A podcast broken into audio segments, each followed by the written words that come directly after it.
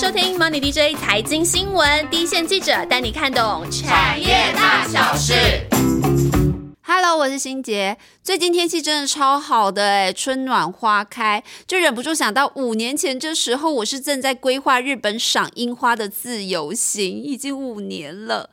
那我就想到前阵子有个很夯的新闻啊，就是日本它宣布三月起外国人入境隔离的天数要缩短到三天。然后到日本旅游，你就会觉得啊，可行性好像变得非常高诶，只要隔离三天而已。然后雄狮旅行社那时候也非常的超前部署，他就立刻推出这个日本赏樱自由行的商品。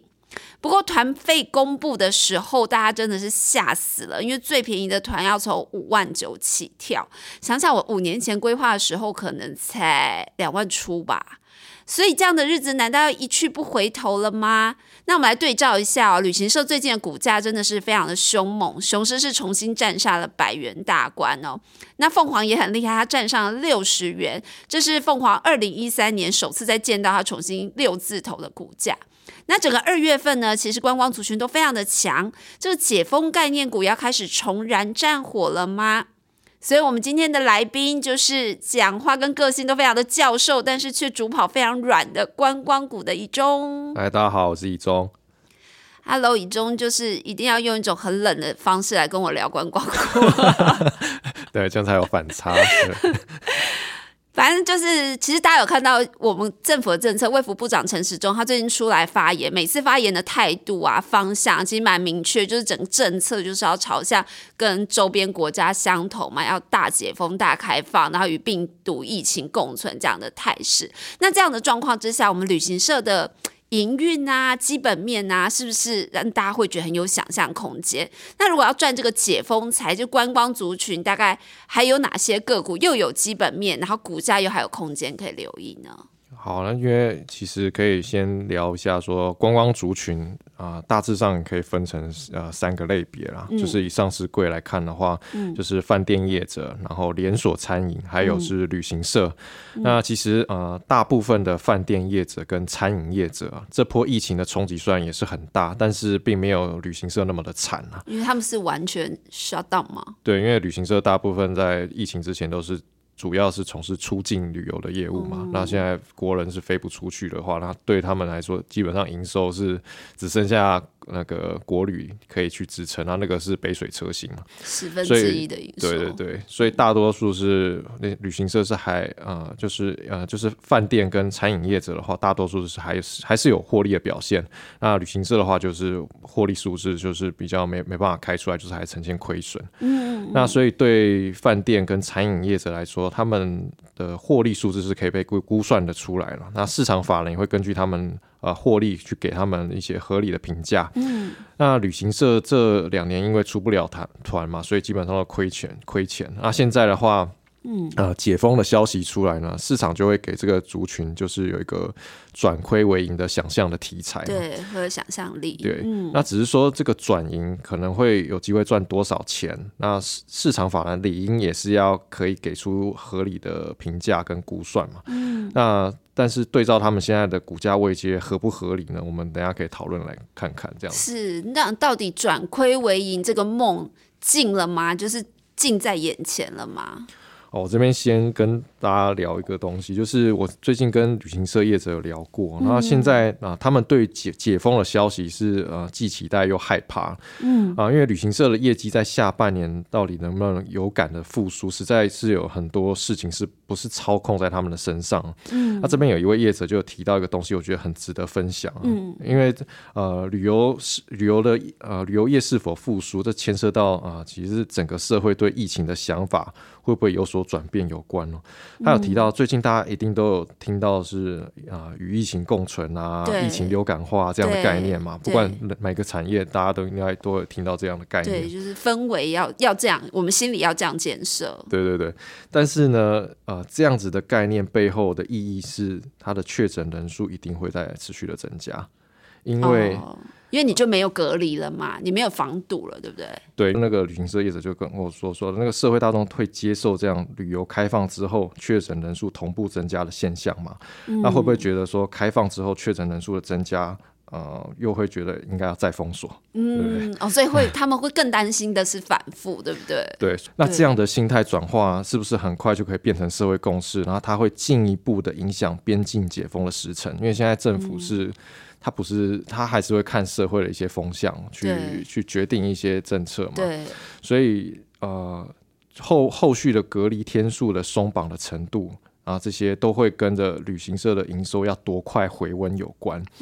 那共识现在是觉得什么时间点比较有机会是有一个共识吗？因为这听起来很模糊。现在只是说就下半年嘛，但是会朝逐渐朝向比较开放嘛。但是就是它它是一个没办法说哪一个时间点一定会怎么样。那回到疫情前的共识呢？业者自己评估。疫情如果整个旅游产业要回到疫情前的话，到二零就是现在共识就是二零二四年嘛，至少要到二零二四年，还有两年的时间。对啊，那可是现在这个族群的股价呢，其实大家可以观察，已经不但回到疫情前的水准了，而且甚至已经超过疫情前的水准。对。但是啊，我刚刚跟然后刚刚有提到嘛，那个市场共识说这个产业旅游产业要。完全回到疫情前水准，可能要慢慢是要到二零二四年之后嘛？那现在股价其实已经反映的是数年之后的一个两年后的一个期待，对对。那所以合不合理的话，大家可以自己来判断。对，就看你是比较冲还是怎么样。这一个梦想的题材在发酵的时候，其实是真的是很容易反映 N 年后的估值啦。就像元宇宙前阵子，大家应该都有感受到。那关键就是这个未来的估值。两年后的估值对照现在的股价，到底合不合理呢？就像我开头说的，啊，雄狮公布出来，我们出发到日本的自由行，从以前两三万，现在要六万、七万以上。那旅行社会不会是下一个享有这种超额暴利的族群？就像前一波的航空啊、航运类股一样，所以在股价上，大家才会有这么大的想象空间呢？那马上就来进入我们的彩蛋时间。两年的疫情，还有就是全球的通膨，让物价都很明显的在上涨嘛。那旅游元件相关的食宿啊、机票啊、当地的交通也都会跟着涨啊。如果就以啊相同的旅游内容来比较的话呢，疫情之后，不管是自由行还是是出团啊，业者评估价格至少都会比疫情之前高出两三两到三成以上。那旅游呢，就到时候的旅游会变成像是奢侈品一样。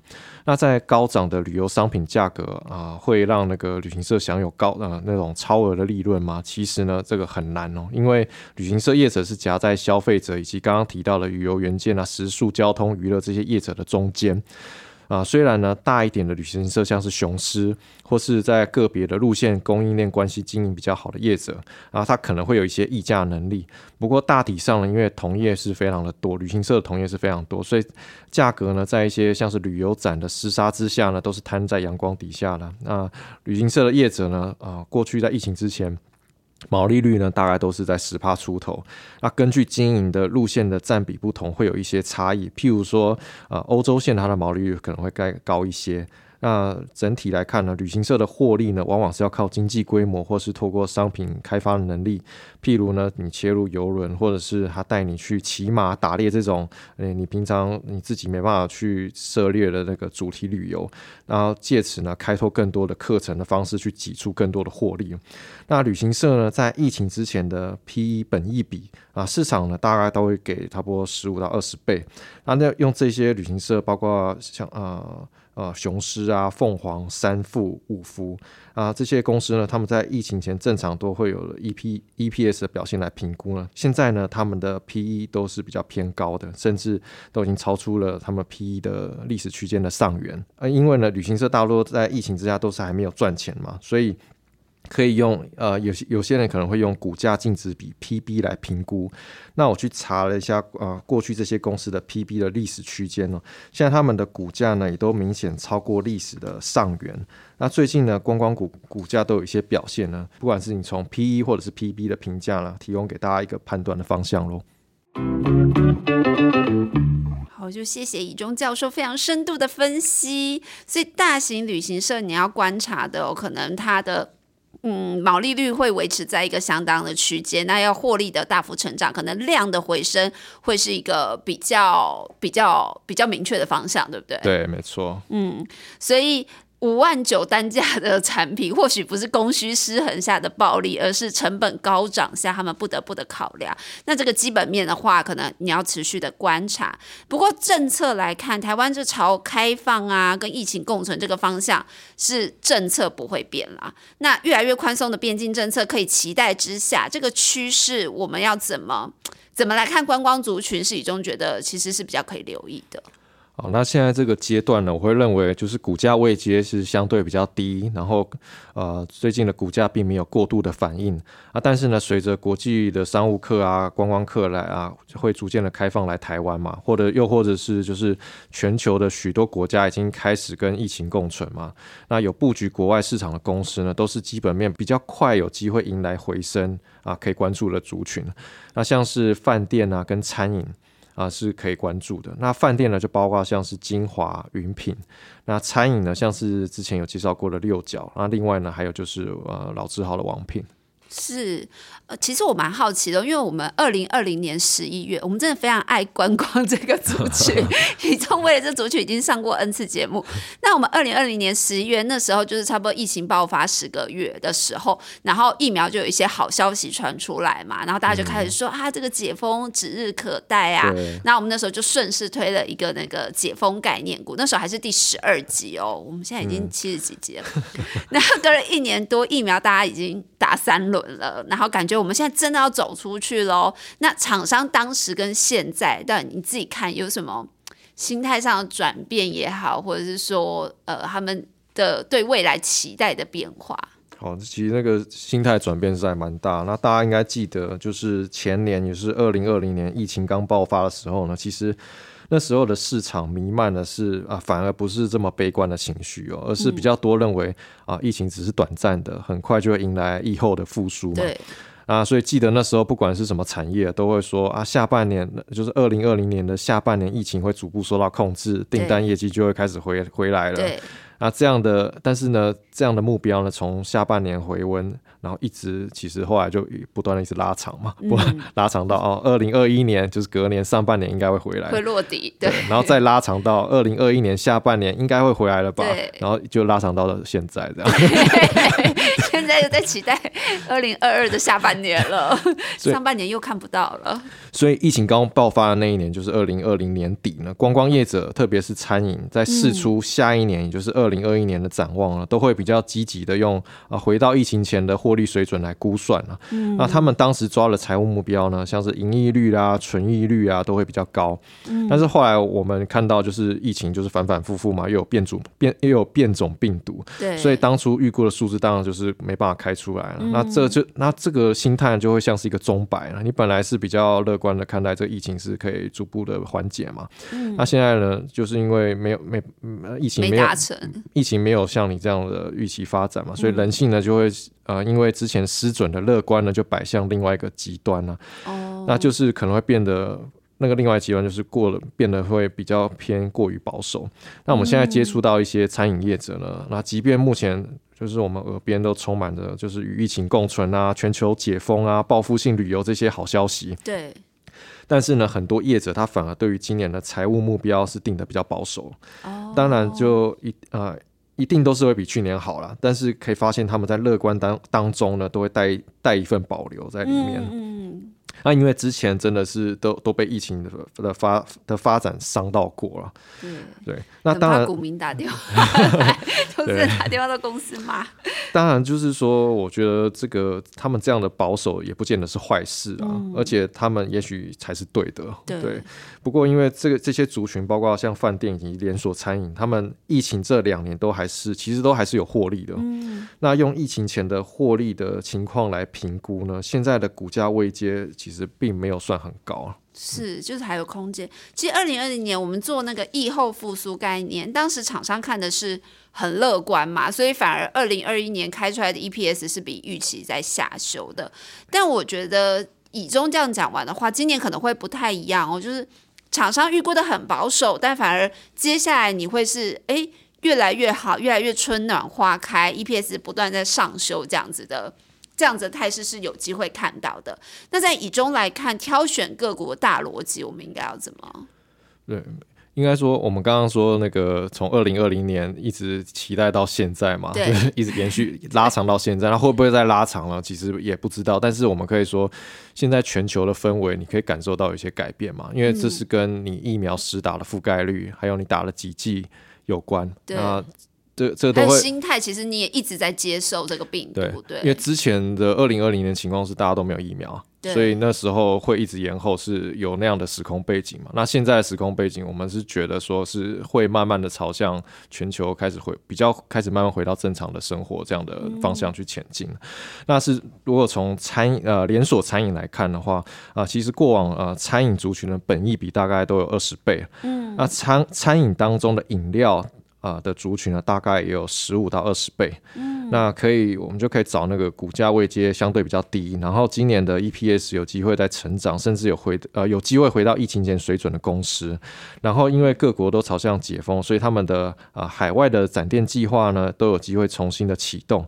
那这些的族群都是可以留意的。嗯，就是赢。获利会回到疫情前是比较有机会的，然后甚至他们重启成长的展店计划要要持续的公司，那你有比较就是你看哪些个股现在比较符合你的设定？那首先就是刚刚有提到那个经营日出茶太的 Chart Time，然后它是二七三二的六角，嗯啊，那六角它在疫情之前是一家一年可以赚十块钱的公司啊，那他们的门市呢在东南亚那边的市占率是第一。那另外，他们有布局像澳洲啊、北美的市场。那同时呢，除了喝的饮料之外，他们有跨足正餐的事业，像大家呃知道那个杏子猪排啊、段纯真牛肉面啊、京都圣牛这些品牌都是他们的。那正餐呢，大部他们的正餐事业大部分的据点都在台湾呢。那这两年因为疫情的关系，大家都知道东南亚了，受到疫情影响是比较大，延续的也比较久嘛。对对啊，像越南那边都是。对。那呃，或者是其他一些泰国啊那些。国家都是延续的比较久，那现在看起来呢，最坏的情况已经过去了。那今年啊，既有的店面都会慢慢的回温，那它新的展店也会开始加速。嗯，另外是老字号的王品，然后可以观察到，就是王品在疫情之前的几年啊，其实是处于品牌门市调整的阶段了。那过去呢，有一段时间呢，他们是用那个啊，我们可以说是用试错的方式试错，对，就尝试错误，对对对。去鼓励多开品牌，多开店，然后你去到是没错，他有一段时间品牌数真的是多到对，有些你知道在路上他不会一定会挂王品，你也不知道他是王品，但是他其实是王品开的，对。如果你知道的就很多了，对。所以他们就是会用试错方式到市场去。去试水温，然后不行就关掉。所以在疫情之前有一段时间呢，王品是一直在进行品牌的调整。嗯，所以可以发现，呃，王品以前在最巅峰的时期呢，啊，他们我们观察那个餐饮指标的盈利率，就之前节目有提到嘛，就是有十趴以上，就是王品那时候都是有达到十趴以上，在巅峰的时候。但是后来呢，就是没有达到这样的数字了，因为品牌就一直调整嘛。不过后来他们就是有把这些门市以及品牌呢，就就是开始，就是有有在进行泰弱留强，也做的差不多了。然后他们也觉得这样的品牌策略是要做改变的，不不不可以这样子用一直用试错的方式去。去去踹这样子，所以他们的品牌策略也做了一些调整。现在就比较会是针对啊，他们集团有采购优势的火锅还有烧肉品牌，然后进行不同价位带市场的开拓，嗯，然后把他们的啊集团的议价能力可优势可以发挥到最大。嗯，那其实从二零二零年开始呢，啊，他们王品的股价就是有已经有先反映他们一年赚十块的这样的一个价值啊。哦，那但是后来就是就像我们之前提到了，没有人可以预测，就是所谓的走出疫情阴霾，一走就是走了两年了嘛，所以数字当然就后来是没办法开出来到就是以前巅峰的时候那个水准，所以股价就是又回落修正。那今年来看呢，今年的获利是不是能够马上回到过去巅峰的水准呢？我觉得可能还是有点难。嗯，但是今年要看。呃，看到获呃，就是今年要看到获利的落底回升，其实是非常有机会的。因为去年台湾的餐饮的机器其实是蛮低的，对，因为去年有那个第三级警戒嘛，对，所以是呃机器是比较低的。那所以今年呢，都应该是会看到呃明显的回升。那现在的呃股价位阶其实不算高，那未来数字如果开出来的话，是有机会被市场看到。因为王品这个还不错，它调整好了经营策略之后，然后又。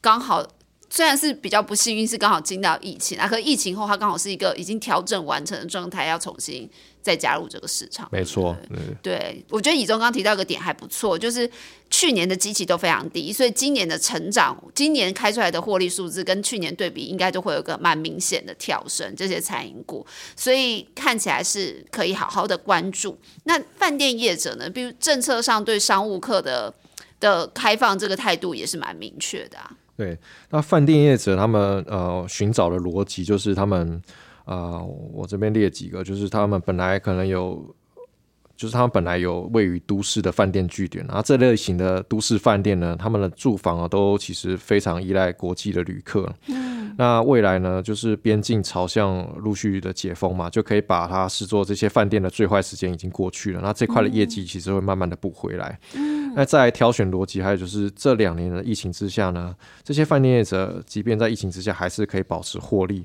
或者是只有小亏的公司。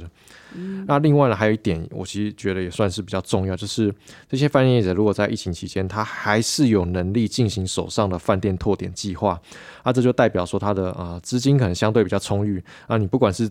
自有资金，或者是银行信任他，肯借钱给他的。总之呢，他就是有充裕的资金可以度过疫情之外，还有心思可以看到这盘棋的下两步啊。因为因为盖饭店其实蛮久的，就是从盖饭店到你最后要变现，都是两三年之后，甚至更长的事事情了。所以他等于说他要看得很远。嗯，对。所以在这样条件下呢，我会挑选到的是二七零七的精华，还有就是二七四八的云品。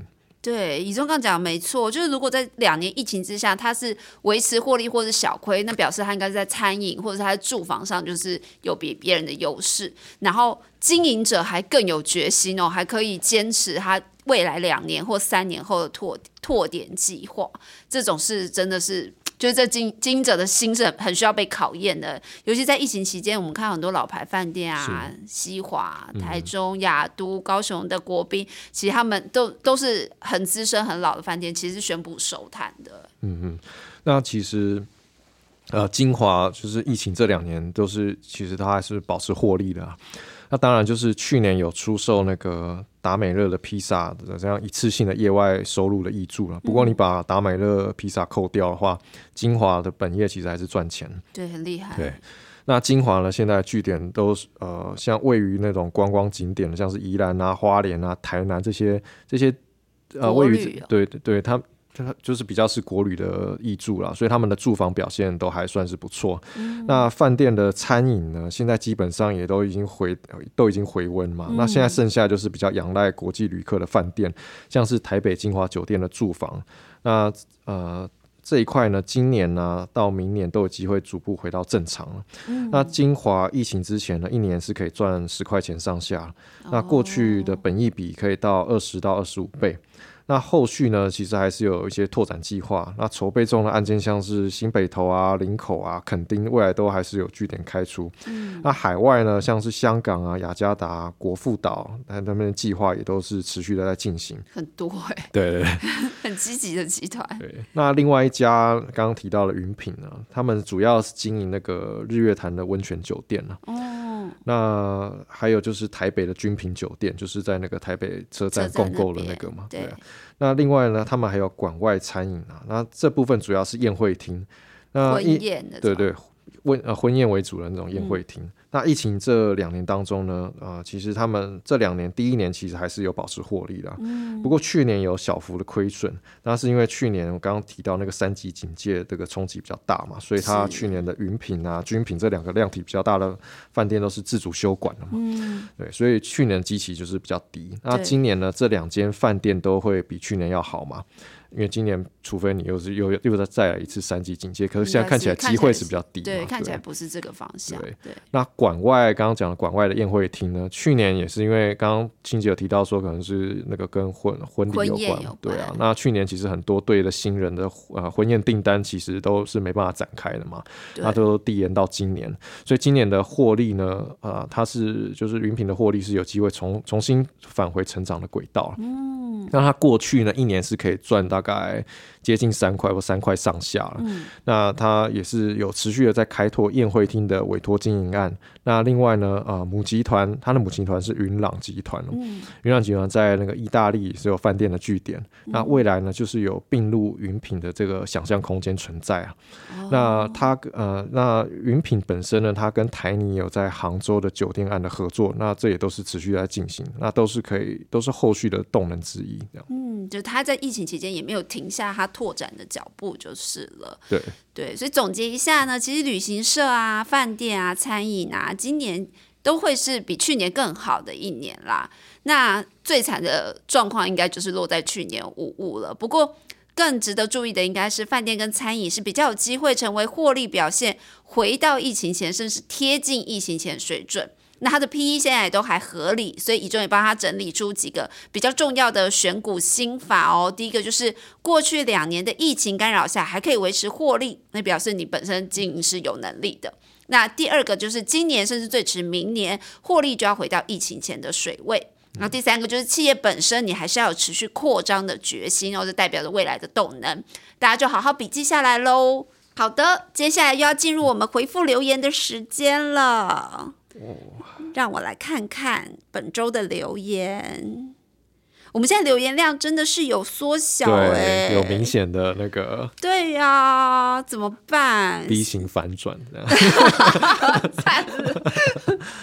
不是倒逼怎么办？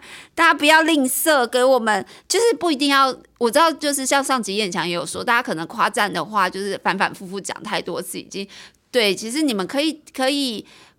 那我再提一下 Run J 好了，Run J 这一这一周他就是说，他他他当然还是先，他真的是很我们的忠实粉丝，还是先夸赞了我们一番，非常感动。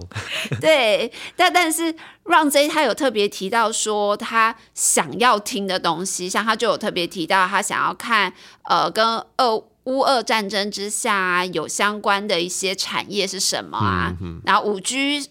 中国的五 G 手机需求下降，网通设备缺货会不会更加剧？然后还有一些油价啊、金价跟运能的一些题目，他很有兴趣，希望我们可以回答。都是现在非常线上火热的。对对，然后其实我上周的周上周五的有事嘛，就是特别为了 Run J。对，对我。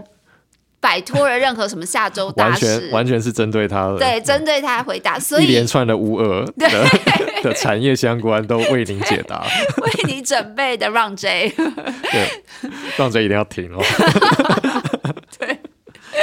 所以，所以大家看，就是如果你们真的想不到什么，你们就想听的题目，或者是你们想知道什么，你们的疑问都可以对，就是在留言里。对，就是你们现在突然觉得，因为现在盘势可能比较震荡嘛，那觉得可能。之后可能如果明朗化的话，有些机会啊，有些产业的机会，然后你们觉得有兴趣的，都可以留言跟我们。对我们讲过的也没关系啊，因为产业的动态是一直在滚动的嘛，对不对？对啊，就像刚刚讲的观光，我也讲了三次，因为他就一直延后啊。对，没关系，所以我们讲了很多的产业，但是其实这个产业是可以反复讲，因为它的动态明年后年都会有很多变化，所以你们有兴趣，通通都可以留言提问给我们。那再来要很谢谢这个小子凯。他说他是斜杠小菜鸟，然后他有特别提到万万那一集，对绿绿界，对绿界的总经理，他说总经理说的很容易懂，那万万的问题也是刚好他想了解的，给我们一个加油，谢谢小子凯。然后还有一个是米维他，米维他是不是之前也来留言过？